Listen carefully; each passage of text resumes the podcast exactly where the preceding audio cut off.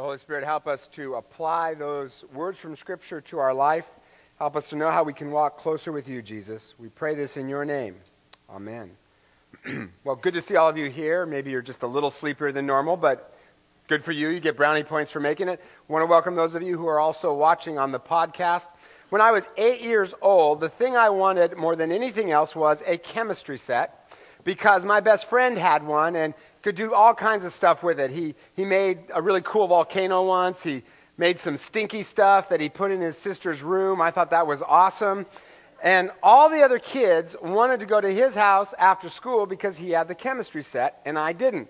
So I figured if I got a chemistry set, then everyone would like me instead of him, which is why you have friends, for the joy of one upping them, right? So I got one, but within weeks, I got bored with it. And then to make matters worse, that summer my friend got a pool in his backyard, totally trumped my chemistry set. And I was so jealous of him for that, which is what we're going to talk about today. We're doing a sermon series on King David, and last week I told you that David's victory over Goliath makes the next 20 years of his life miserable. And today we find out why. Because even though David has been chosen as Israel's next king, he isn't yet king, and the current king, Saul, gets really jealous of David's success. In fact, as David's returning home from killing Goliath, fresh off of his victory, the women of the towns are dancing and they're singing. They, their song was, Saul has slain his thousands, and David his tens of thousands. You can kind of imagine Saul didn't like that. It'd be sort of like if after an associate pastor preached here one week with the next week, y'all came in here singing, Dudley has preached some okay sermons, but Terry preaches life changing, amazing sermons. I mean, it may be true, but nobody wants to hear it, right? Not me, anyway. A couple years ago, I was gone for almost a month on a short term mission trip. When I got back, I discovered that attend- both attendance and giving had gone way up while I was gone. One of the elders pointed to it and said, See, we don't need you anymore. It was very affirming. Now, another interpretation of this song could have been we've got a great team with these two guys, David and Saul. But that is not how Saul sees it. Instead, he gets mad and he says, They've credited David with tens of thousands, but me with only thousands. What more can he get but the kingdom? And from that time on, Saul kept a jealous eye on David. Everyone is talking about David. You can just hear Saul saying to himself, David, David, David, David, David, David. You know, sort of like Marcia, Marcia, Marcia. Only half of you got that cultural reference. the Brady Bunch. See, that's the problem with our education system. We're not teaching the classics. Now, jealousy is kind of an interesting emotion. It's envy on steroids.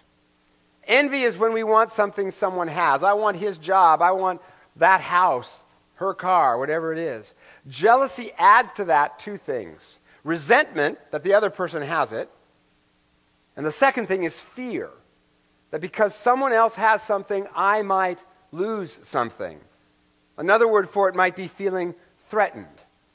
Now, there are times when this makes sense, right? Our spouse cheats on us, we're going to feel jealous. That's a response when something or someone you love is threatened, you want to fight for it. That's similar to what the Bible means when it says that God is a jealous God. He loves us so much that he will fight for us. That's not the kind of jealousy I want to talk about today. I'm talking about the more everyday kind of jealousy that we feel with friends or with siblings or coworkers or neighbors. And it's interesting, this is an emotion that we will not often admit to feeling. Right? It's very rare that you'll hear something. I mean, we'll own up to all kinds of stuff anger, even lust, but very rarely will you hear someone say, I'm feeling threatened by that other person, or I'm jealous of that other person. Usually we just find ways to kind of run them down. But I will bet that before this week is out, most of us will feel some kind of jealousy, even if it's just kind of a momentary blip. Maybe it's a friend and they have something that you want a new job or a new house or whatever. Or their spouse just seems perfect and your spouse is, well, your spouse. Or maybe if you're a student, it's someone with better grades or more athletic skill than what you've got. Or maybe it's at work in your office. Maybe it's that like young new person on staff and they're just impressing the boss, just knocking it out of the park and you know that they cost less than you and so you feel threatened. When I first came here, there was a 13 year old in our church who said that his career goal in life was to be senior pastor of this church. Well, now he's graduated from college and he works here as one of our interns. And I asked him not too long ago, You still want to be senior pastor here? And he said, Yep, I sure do. Okay, when he was 13, it was charming. Now he's a threat. or maybe for you, it's the opposite. Maybe you're younger and you have all these great ideas, but there's someone older than you that's kind of blocking you and not letting you soar. High school reunions, cesspools of jealousy, right? Who, who, who, who got the nicer car? Who married up? And who was voted best looking who has since become older and fatter? We love that one, especially. And jealousy is a very destructive emotion. For starters, it wrecks us. Look at poor King Saul, right? He's just wrecked. The text says, An evil spirit from God came on Saul while David was playing the lyre. Saul had a spear and hurled it, saying, I'll pin David to the wall. Clearly, Saul is upset. Now, some of you may wonder, why does it say that the evil spirit came from God? Well, that's kind of how they phrased things back then. The Israelites thought that everything was ultimately under God's control, and whether He actually sends it or just allows it, we might say that God let it happen. Um, they would say it differently. But even on a deeper level, God really is, in a way, kind of the source of Saul's jealousy because it's God who is blessing David, and Saul's reaction to God's blessing of David is an evil reaction. In fact, I think a lot of times when we are feeling threatened or when we are feeling jealous of someone, really what we're mad at is God. God, why did you give that person the money or the job or the looks or whatever when I am so much deserving? And you can kind of see that in Saul's thinking. They have credited David with tens of thousands, but me with only thousands. And that phrase, but me. Jealousy always shouts, but me. What about me? And the real issue here is Saul feels threatened, feels insecure because of David's success. In fact, it says three times in this one chapter that Saul was afraid of David. Jealousy wrecks us. Second thing it wrecks is our relationships in lots of different ways. For instance, we try to control people. That's what Saul does. The next thing Saul does, we didn't read it, but the next thing Saul does, he tries to get David to marry one of his daughters. And David says, I'm not worthy to be the king's son in law. Well, the reason Saul's doing that is not because he's nice. He's not, he wants to put David in his family so he can control him more. He pretends it's because he's nice, but it's really for control. Right? And that's the, other, that's the other way jealousy can wreck our relationships. It turns us into big old phonies. You know, say there's a friend and they're going on and on and on about all the good things that are going on in their life, right? And you feel kind of jealous, but you can't say that, of course. So instead, you say things like, well, praise the Lord, right? Or the very ambiguous, how nice for you, right? That sort of thing. Or we find, we find fault with the other person, reasons to dislike them. Or we try to undermine the other person. Saul's case, he tries to kill David. David says, I'm not worthy to marry the king's daughter. So Saul says, Okay, I'll give you a job that will make you worthy, worthy. So Saul says, Tell David, the king wants no other price for the bride than a hundred Philistine foreskins to take revenge on his enemies. That's just gross. You thought scalps was weird. Saul's plan was to have David fall by the hands of the Philistines. In other words, there's only one way to get those foreskins, right? You got to kill the owner. They don't just give them up willingly, right? so, golly, that was not in the notes and it went on the podcast. That's awesome. and Saul hopes that David gets killed in this battle, right? Which, by the way, is a similar technique that David uses later to cover over his, his adultery with Bathsheba. He learns it from Saul. Jealousy causes us to undermine people. I've said before that when I was at Stanford, sometimes if folks knew that you were working on a certain project, they'd go to the library and check out all the books they could find on that one topic just so that you couldn't get them, to undermine you. But often those efforts to undermine or control other people, they often just backfire on us. That's what it does for Saul. It says David went out and killed 200 Philistines. Saul only wanted 100, so David's overachieving. And he brought back their foreskins they counted out the full number of, of, of uh, to, the, to the king so that David might become the, the king's son in law. I always think that's weird. They counted them, right? Like one potato, two potato, three potato. All of which just makes David seem more heroic for winning all these battles. Saul's jealousy wrecks him, wrecks his relationships, and it backfires. So then, how do we get out of it? How do we break out of feeling threatened? How do we break out of feeling jealous? Because it doesn't work just to say, I will not feel threatened by that person or I will not feel jealous. It doesn't work. So we need something else. Well, first, pray, obviously. Pray. Ask the Holy Spirit to change our hearts. But then there's some other things we can do. For instance, switch the scorecard. Uh, here's what I mean by that Saul's problem is his whole identity is wrapped up in his success as king. That's his whole identity. So when David succeeds, of course, Saul is going to feel threatened. His whole identity is in his work. What gives you your sense of meaning and worth and value? If it's work or looks or success or money, we are easy prey for jealousy because someone's always going to have more of those things than we do, and we're going to feel a little threatened by that if that's where our identity is. In fact, if you want to know what gives you your sense of worth, follow your jealousy. Where do you feel threatened? That's your sense of worth.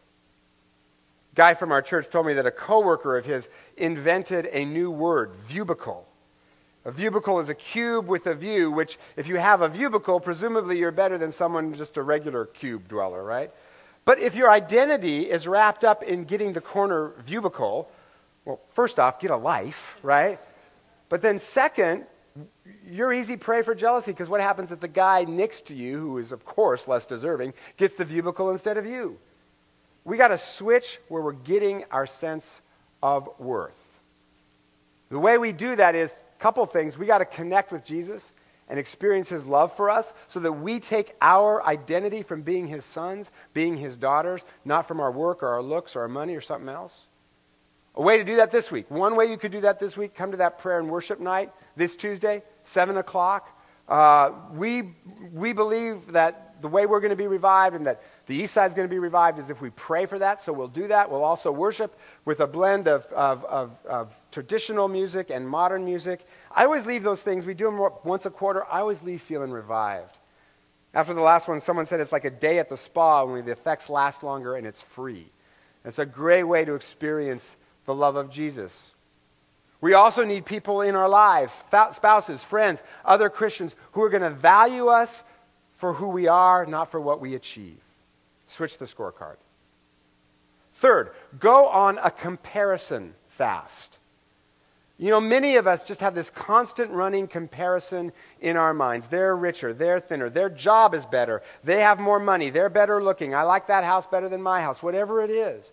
I don't even think we notice it most of the time. It's just this running comparison in our minds. Last week I told you about how uh, last week, the woman who had cut my hair recently, uh, she kept going on and on and on about how bald I was. I told you about that last week. But, well, that kind of made me feel insecure. So this week, I've noticed I was comparing relative baldness levels. Right? Oh, that person over there has less hair than me. Somehow that made me feel better. Right? But then, of course, the problem is, well, he has more hair than me. And why? And that's not fair. And he doesn't have a job where he has to stand in front of people and have them look at you. I mean, I need the hair more than he needs the My brother, my brother has a full head of hair. How come he got the good hair gene? I mean, he works for a pharmaceutical company. He's a drug dealer, okay? I'm a pastor. I should have the hair. Just these little running thoughts. But fortunately, you know, you all are so super supportive and Last week, after I shared so vulnerably about my pain, one of you sent me this picture that you took in Bartels just so that I would know where I can get it. So thoughtful. You know, at those prices, though, I just I looked at those prices. I'm like, uh, uh-uh, I'm going bald, man. We constantly compare. So how about do this just between now and Easter? Purge your vocabulary of thoughts. Purge your vocabulary. Purge your thoughts of words that end in er. Thinner, richer, prettier, importanter, hairier. Pray, switch our scorecard, comparison fast. Next, pray for and celebrate others because when we do this, it actually lifts our mood and just creates a better atmosphere. The pastor I worked for in California was just great at this. One of the things we did there was we would keep track of who, what, which preachers sold more sermon tapes. I have no idea why we did it. You know, was weird. But I remember many times the senior pastor would come to our all staff meeting and he'd say, "You know what? Scott's sermon tapes are outselling mine. Isn't that great?" And he meant it because he viewed that as a win for the church, not as a referendum on him.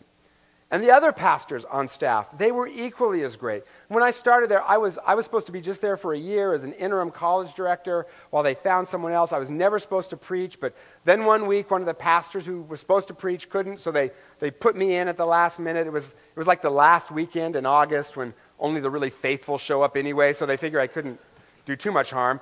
But after that, I preached a lot. I preached all the time. I preached way more than pastors who had been in that church for years and years. I wasn't even ordained at first. But all the other pastors, they were great. They said, look, who does what in God's kingdom is about gifts and call, not position or education or tenure or anything like that. And Scott, this seems like it's one of your gifts. You should preach more than we preach. And then we get to do things the senior pastor wouldn't want you to do, Scott. And I'd always say, and that's a long list. And they were affirmed for their gifts and their talents. When we celebrate each other's successes, it's just a healthier environment in sports or in business, at work, in your office, instead of resenting others for their success, how about we do this? Say, you do your best, I'll do my best. That way we will spur each other on to do better and we'll celebrate each other's successes. So much healthier, so much less toxic. Also, pray for other people, especially that person that irritates you or you feel threatened by. Maybe they irritate you because you feel threatened by them and you can't admit that you're threatened, so you say that they're irritating. There's just something that happens when we pray for other people's success. I, I, I can't even explain it. It's a supernatural thing. We just start to want it after a while. We want them to succeed. I learned this years ago. As a college pastor, I found that I wouldn't feel threatened or feel jealous of other pastors' success if I prayed for them regularly. And I do that here all the time. You know, because occasionally someone will leave our church for another church and they'll let me know that the reason they're leaving is because they like that other pastor better, which is always helpful. Um, and of course, that's fine. Different people need different things. I get it. But if you're not careful, you can feel threatened by that or maybe even get a little bitter. You know, well, fine. If you want shallow, unbiblical preaching, go to that other pastor, heretic, right? But I don't feel that way. I don't feel that way because I pray for these other pastors regularly. Plus, these guys are my friends. We've, you know, we, we meet together to pray for the East Side, pray for each other. We've gone skiing together. I mean, I am, when they thrive, I am thrilled, not threatened, because I'm praying for them. Pray. Switch the scorecard. Go on a comparison fast. Celebrate and pray for others. And finally, trust that God knows what blessings are right for you. Because just because God is blessing this other person over here doesn't mean he's also not blessing you in some kind of a different way. So look for the blessings he's giving you. You know, in this story, Saul could have been a great, uh, could have had a great life as, as the best mentor father figure that David ever had. Saul's been king at this point for 20 years. David is about 17 years old at this point, right? David would have grown up admiring Saul, pretending to be Saul as a little kid. Saul could have had this great life as David's mentor, and David would have loved and admired Saul. But Saul doesn't see that blessing because it's not the one that he wants. Now, as we'll see next week, it's the opposite for Saul's son, Jonathan. If anyone had something to fear from David's success, it was Jonathan. He's heir to the throne. If David becomes king, Jonathan doesn't get that. But Jonathan celebrates David's success because he knows that God is blessing him in a different way. He gets to be David's best friend. And you might say, well, David got the better end of that deal. David got to be king. No, he didn't. Being king makes David miserable. In fact, David pretty much peaked last week against Goliath. That was the high point. It's all downhill from here. I'm serious. I'm sure you're like, great, I can't wait for the rest of this sermon series, right? I mean, there's a few highlight moments up ahead, but mostly it's downhill, right? Jonathan gets, gets one of the greatest friendships ever recorded in history with Israel's greatest king. They get to have adventures together, which for Jonathan and his makeup probably was way better than if Jonathan became king. Many of you have seen the movie Amadeus about Mozart and another composer named Salieri. And Salieri is incensed that God gave Mozart all that talent. But Salieri doesn't understand that God had blessed him as well. That in all of Europe, Salieri was the only one to recognize and appreciate Mozart's genius in his day. See, a good definition of jealousy is when we resent God's goodness in other people's lives while ignoring it in our own resenting God's goodness in other people's lives while ignoring God's goodness in our own life. So often, the logic of jealousy is that if someone else is popular, I must not be. If someone else thrives, then I can't. If someone else succeeds, then I won't. Jealousy views the world as this big zero sum game. But God is bigger than any zero sum game. A lot of us have experienced this with kids, many of you probably, right? Let's say you praise one of your kids for something. They did something well and you praise them for that. You ever notice how sometimes the other kids start going, Well, I did this and I did that and what about me, right? I mean, I've heard that that's a problem in your families. You ought to fix that. Just because I praise just because I praise one of my kids doesn't mean that I'm not proud of the others and I haven't praised them in the past and I won't praise them again in the future psychologist named Bonnie Feit tells the story of a family of eight brothers and sisters who gathered for their mom's funeral and they were talking and one finally said you know i always felt a little guilty because i feel like i am i've always felt like i was mom's favorite and she always gave me more than the rest of you but then another one piped up and said well i always thought that i was mom's favorite. All eight said that they felt like they were their mother's favorite child. However it is in your family in God's family, you are his favorite child. And somehow that's true for every one of us. And yes, he gives different people different blessings, but he blesses us all because you are his favorite child. And so am I, except I'm a little more so. God is bigger than any zero sum game. I have a friend who had a lot of conflict with a coworker of his. They were both uh, kind of struggling to, for leadership in the small company that they worked in. And on top of that, they were, they were both single and found themselves competing for some of the same women in their social circles. Well, one day my friend was praying about this, and he, was, he happened to be reading the story of Abraham and Lot in the Bible. And they both, Abraham and Lot, both had too much livestock, so they were competing for land. So Abraham said to Lot, You take the land you want, and I'll take whatever you leave behind. Well, Lot took the best land for himself. Abraham ended up with the desert. But then later, God says to Abraham, You're going to prosper, and your descendants are going to be as numerous as the sand that's in this desert. So even though Abraham seemingly got the raw deal, he got blessed as well. So my friend read that story, and he thought, You know what? God can bless both me and this coworker of mine that's bugging me. I just need to find the ways that God is blessing me and lean into those. And I need to pray for my coworker's success and cheer him on all of which my friend did. Well, these two guys ended up being lifelong friends.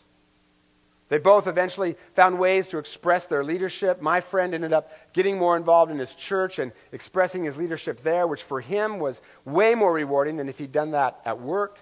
They both met and married wonderful women. It seemed like a zero sum game. Both in this same organization, there has to be a winner, there has to be a loser. But God was bigger than that little organization and could bless each of them in different ways.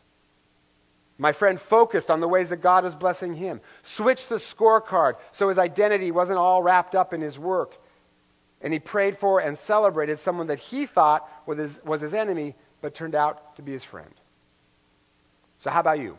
Where do you feel threatened? Who are you jealous of?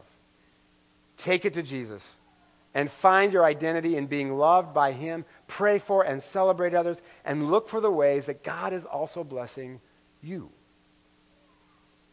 I saw a video on Facebook a few weeks ago that I think kind of captures everything I've been talking about. It's called The Difference Between Dogs and Cats. Take a look at it.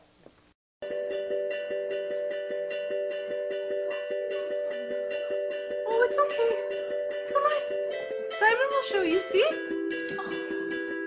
See? Simon, go show her again.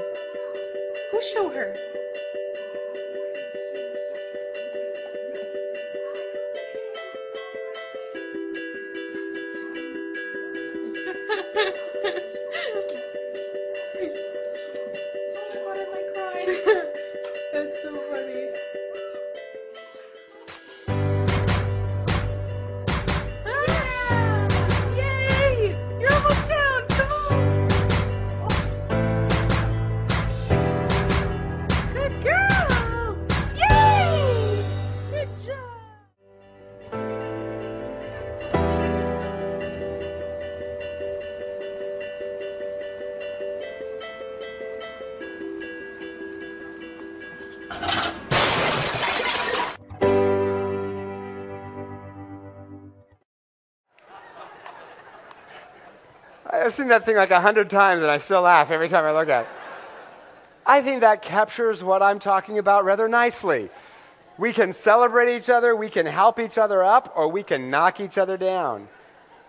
And while I will admit there is something about that cat's attitude that I kind of like, the dog is just much more life affirming, right? Let's lift each other up, not resent each other. And the place that we see this the best is in David's greatest descendant, Jesus. Jesus is the opposite of jealousy. He, the one who had and actually deserved everything, rather than hang on to it, gave it up so that we who don't deserve anything could have it all through him.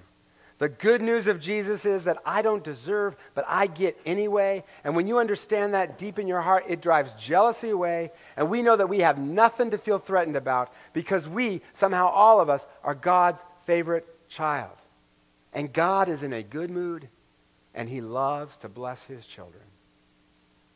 So, Jesus, help us to believe that so that we can walk without fear, without feeling threatened, but instead, Lord, we can be life giving in our homes, in our offices, our families, our neighborhoods. Lord, because we know that we are somehow your favorite child, and that's true for everyone. Help us to walk in that kind of security, Lord. Pray this in Jesus' name. Amen.